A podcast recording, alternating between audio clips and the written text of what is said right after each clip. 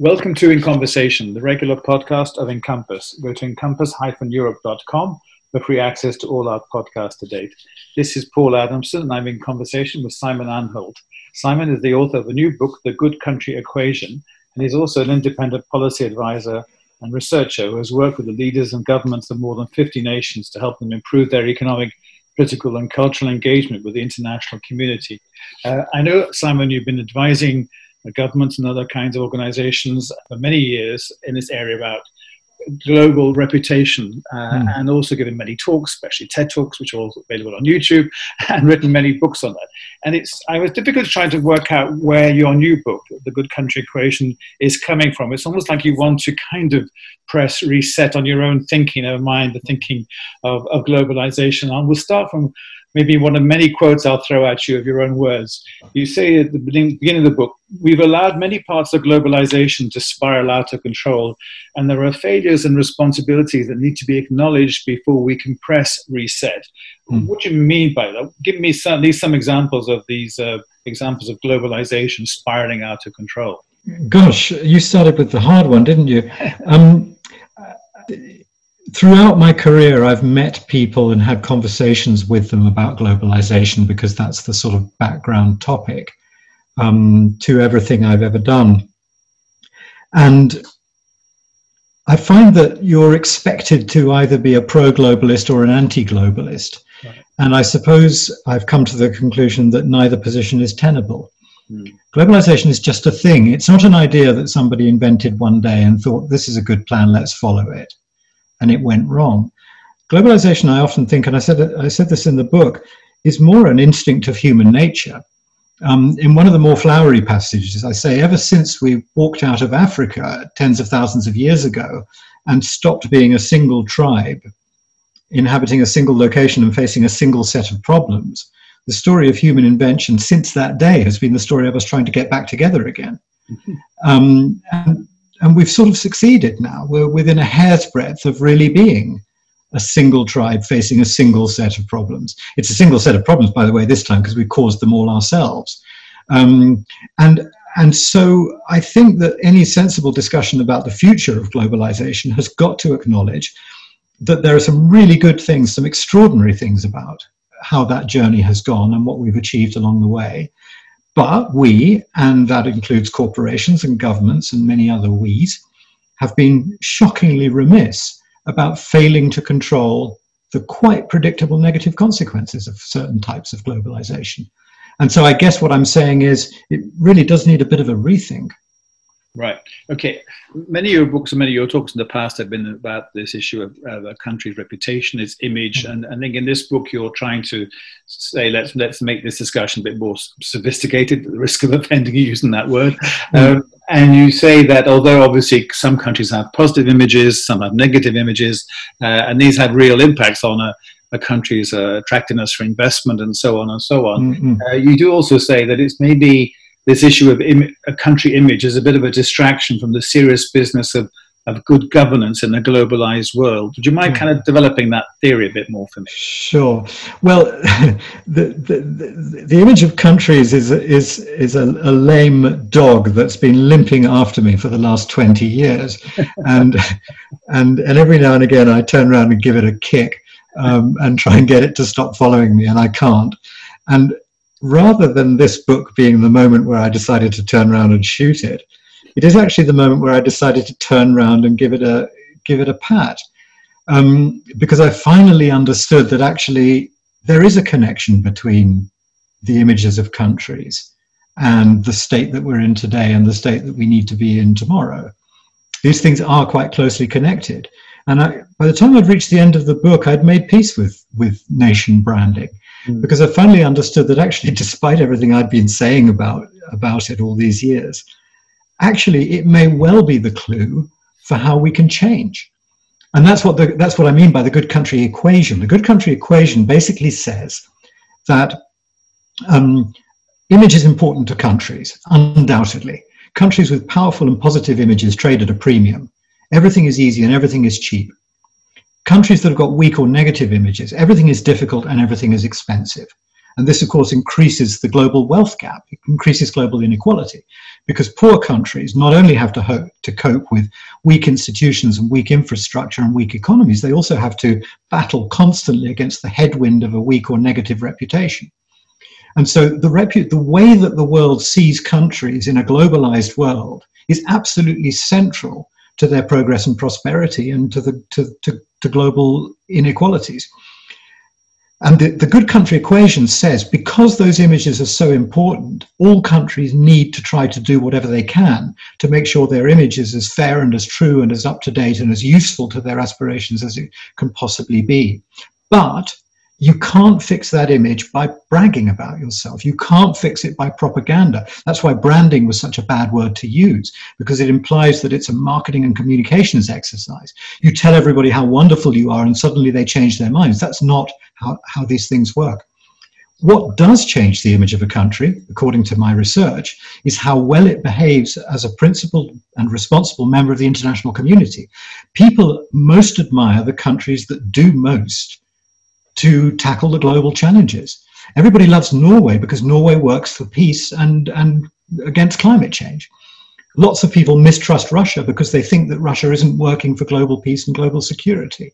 So that's what it comes down to. And the, and the, and the, the basic discovery is I don't any longer, and nobody else has to go to governments or nations and ask them to be moral because that never works. Countries are not moral, and neither are most leaders come to that. So you don't have to go to them and say, look, do something about your emissions or do something about your conflict because it's the right thing to do. You can go to them and say, do this because it will improve your image. In fact, it's the only thing that will improve your image. And if your image improves, you'll make more money. It's right. self interest.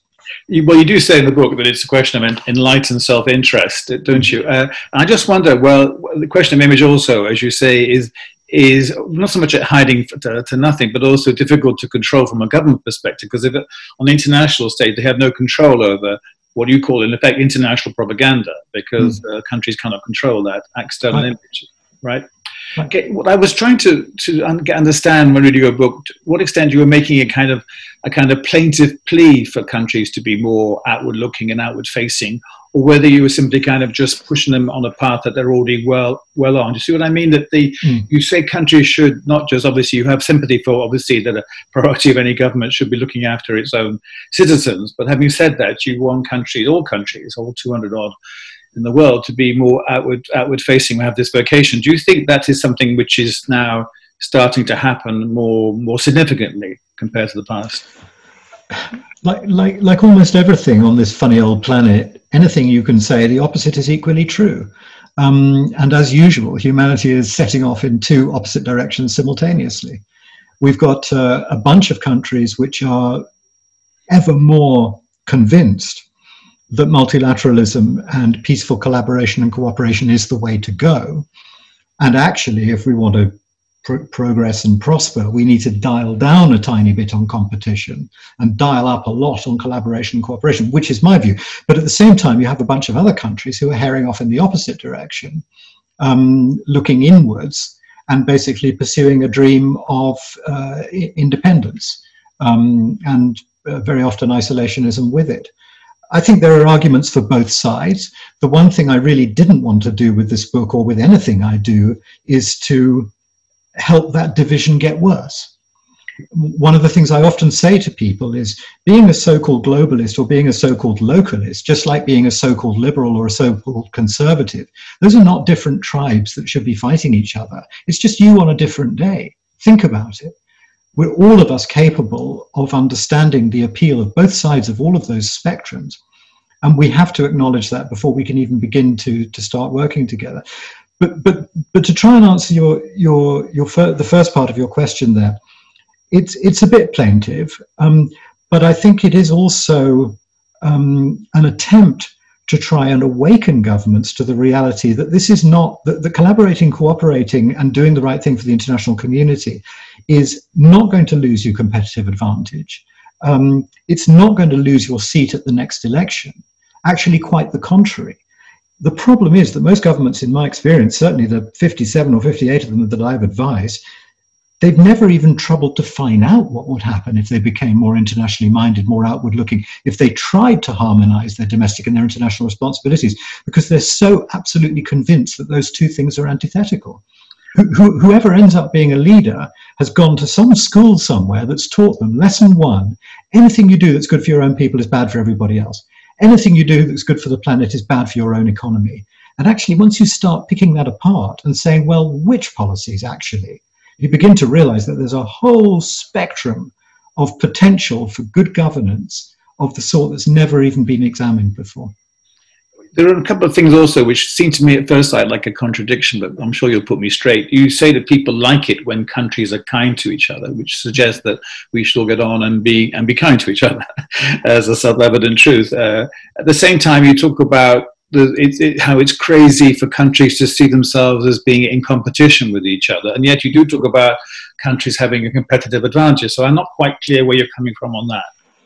Um, first of all, it's, I, I, would like to make it clear that I've got, I haven't got a problem with competition.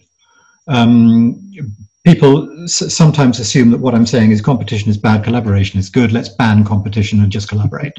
obviously, that's not going to work, and obviously, it will feel very wrong because we're competitive creatures. Mm. Um, competition is a is a is a wonderful thing. It's a wonderful driving force for progress of all sorts. Um, competition has lifted billions of people out of poverty, as we all know. Um, competition only is only a problem when it becomes the only altar at which we worship. And that's been the issue for the, for the last 80 years or more. So, what I'm appealing for here um, is a, a, a wiser admixture of competition, collaboration, and cooperation of the sort that industry began to experiment with back in the 1970s. The Japanese automakers started uh, promoting this idea of co-opetition, which has proved to be remarkably effective and still goes on today. We don't talk about it much, but co-opetition um, as long as it doesn't become uh, uncompetitive cartel, uh, is actually a really good way of raising all the ships on the ocean um, at the same time and still allowing competition. And I think that co-opetition is an experiment that's 50 years overdue in the public sector. Okay. You, I, I was curious, and I saw toward the end of the book references see whether you've written this book before or during or after the pandemic. Um, but obviously, you have maybe writing it during the pandemic. And, and an obvious question to ask you is in very broad terms, and maybe there's no obviously clear answer at this stage, no black and white answer at least, what the, the effect of the pandemic on this idea of cooperating or, and also competing, competing with each other. Well, one thing is, of course, of you know competition for, for medical equipment and the vaccine mm-hmm. and all mm-hmm. that kind of stuff. But at the same time, those vaccines are based on transfrontier cooperation, so there's a kind of tension there, isn't there, or a contradiction? Absolutely, there is. One of the one of the on, on bad days, I, I think to myself, there's no hope for any of us actually, because all the, we've all lost the ability to change our minds about anything anymore. And if we can't change our minds, we're screwed. Um, you know, all the people who were convinced multilateralists and globalists before the pandemic now see nothing but further arguments for why we need more of it. Um, and all the people who were against globalization uh, before the pandemic have found the perfect reason to argue against more globalization because without globalization there'd be no pandemic. And they're both right. Of course they are. Um, and, and that's a little bit depressing but um, there are several reasons why i think the pandemic may end up having may end up proving to be a blessing in disguise. Um, the first thing i think and i'm beginning to see this uh, in my research um, is that it's been very helpful to climate change the one thing that climate change never somehow yet succeeded in doing was making itself recognized as a common enemy of humanity. When humanity recognizes it has a common enemy, then it will mobilize against that enemy. Somehow we've never recognized as a whole species that we have a common enemy that's climate change because it doesn't look like an enemy. It looks like a vague, distant prospect. The pandemic has shown us very brutally that there is such a thing as enemy of humanity. Trump's uh, framing of it is actually quite interesting from that point of view.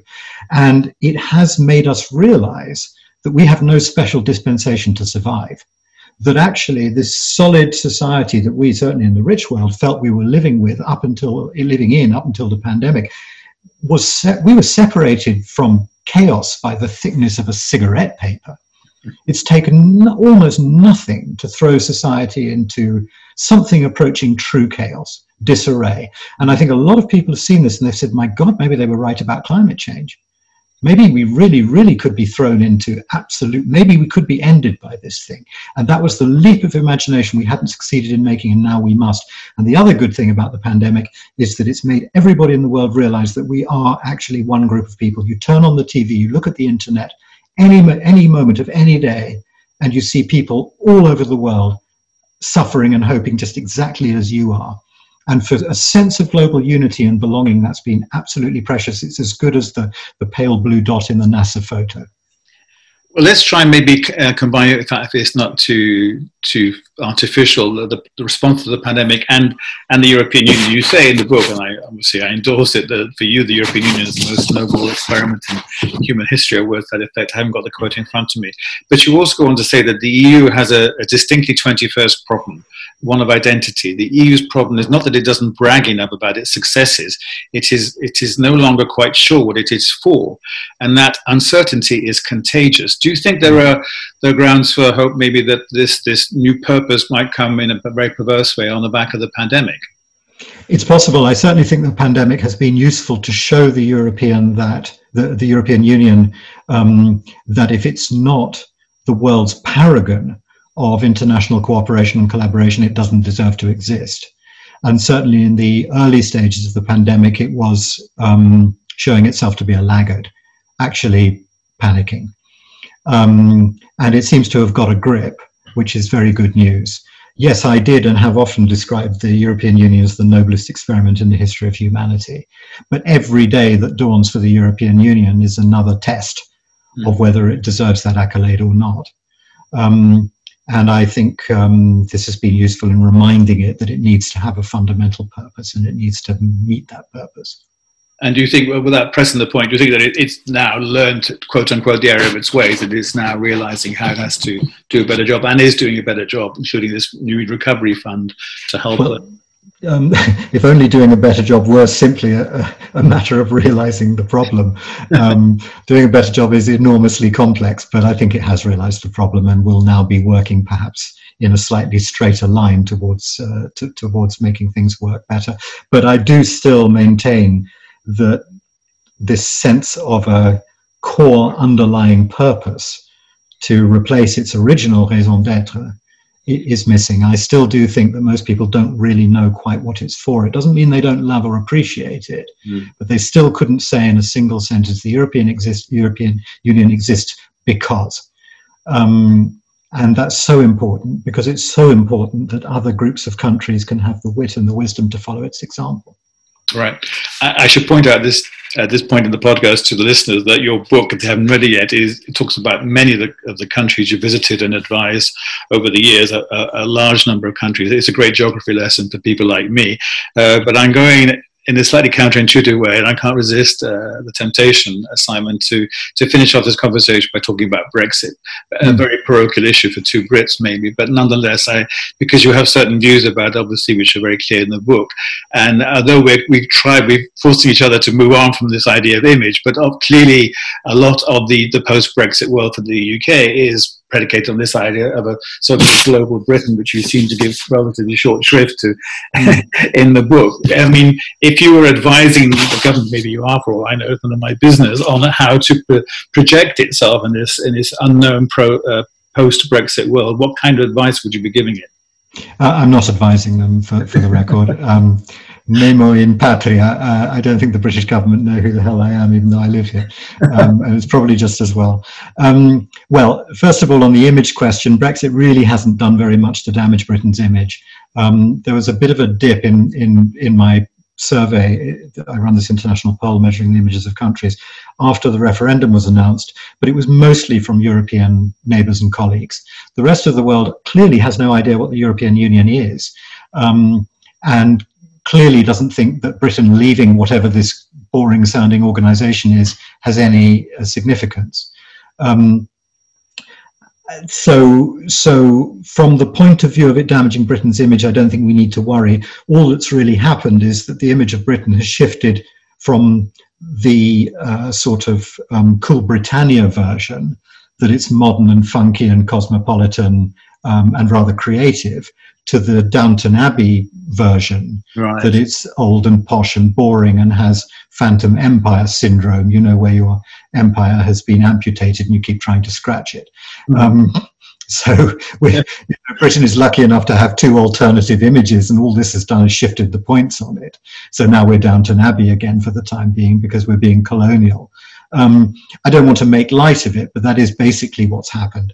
What's far more important, I think, is what is is is what we do with this situation that that is now a reality.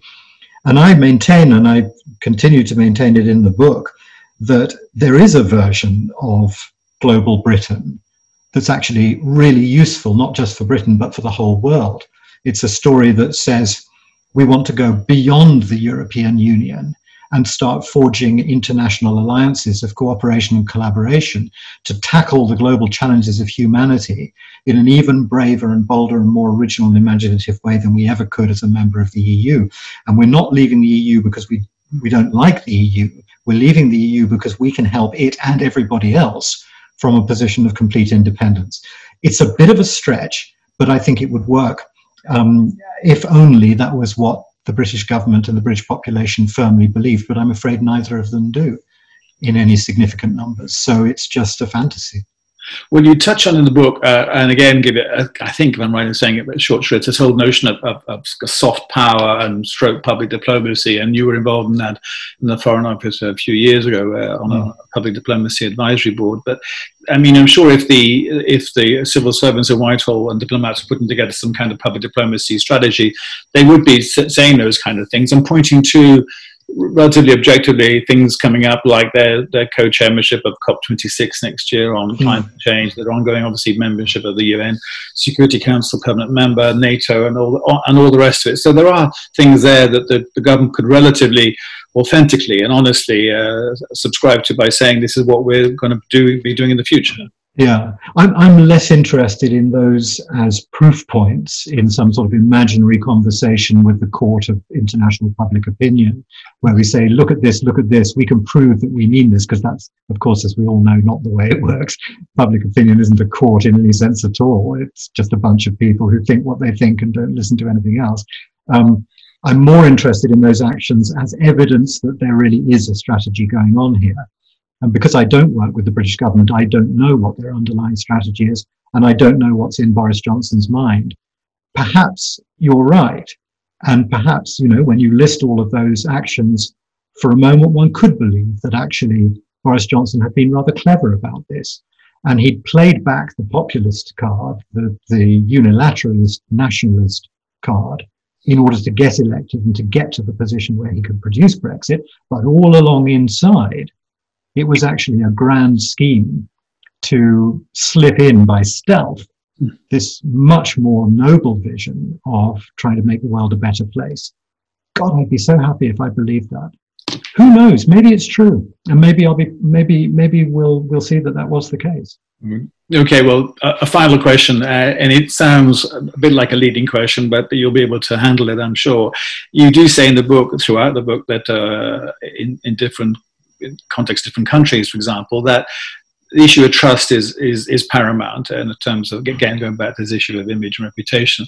And to push back a bit on your first answer on the Brexit side, you know, you you say that according to your survey, of course, the image of the UK hasn't been too particularly badly uh, impacted, but nonetheless, there is this issue of trust now, and is mm. to be very pedantic and arcane. The, the, internal market bill in the Houses of Parliament at the moment, uh, at the moment, uh, and this issue that the UK cannot be trusted. Mm. Is that an issue for you or not?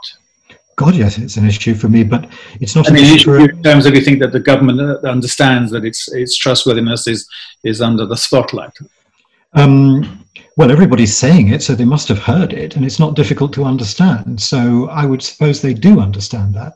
But I think here one always has to distinguish very carefully between elite and mass opinion, as the social scientists call it. Um, elites observe things like this. They, you know, diplomats and investors and so forth other governments. They know what's going on in the British House of Parliament, just as they know what's going on in the German Chancellery. And uh, they ask themselves now, can Britain be trusted? In exactly the same way as they're asking, can America be trusted? And that's enormously damaging because those people are enormously influential. It's catastrophic. However, um, those kinds of elite perceptions based on fairly recondite goings on don't tend to leach out into broad public opinion. And broad public opinion is just as important, but in different ways because those are tourists, those are consumers, those are investors. They are uh, what I've often called the last remaining superpower. Um, and the last remaining superpower, international public opinion, tends not to bother with uh, fine issues like, you know, is, is Britain breaking international law and therefore can it be trusted? They don't make their decisions on the trustworthiness of other nations on the basis of technicalities. Right. Okay. Well, well, we have to leave it there. Um, Simon Anholt, author of The Good Country Equation, thank you very much for your time. Thank you, Paul.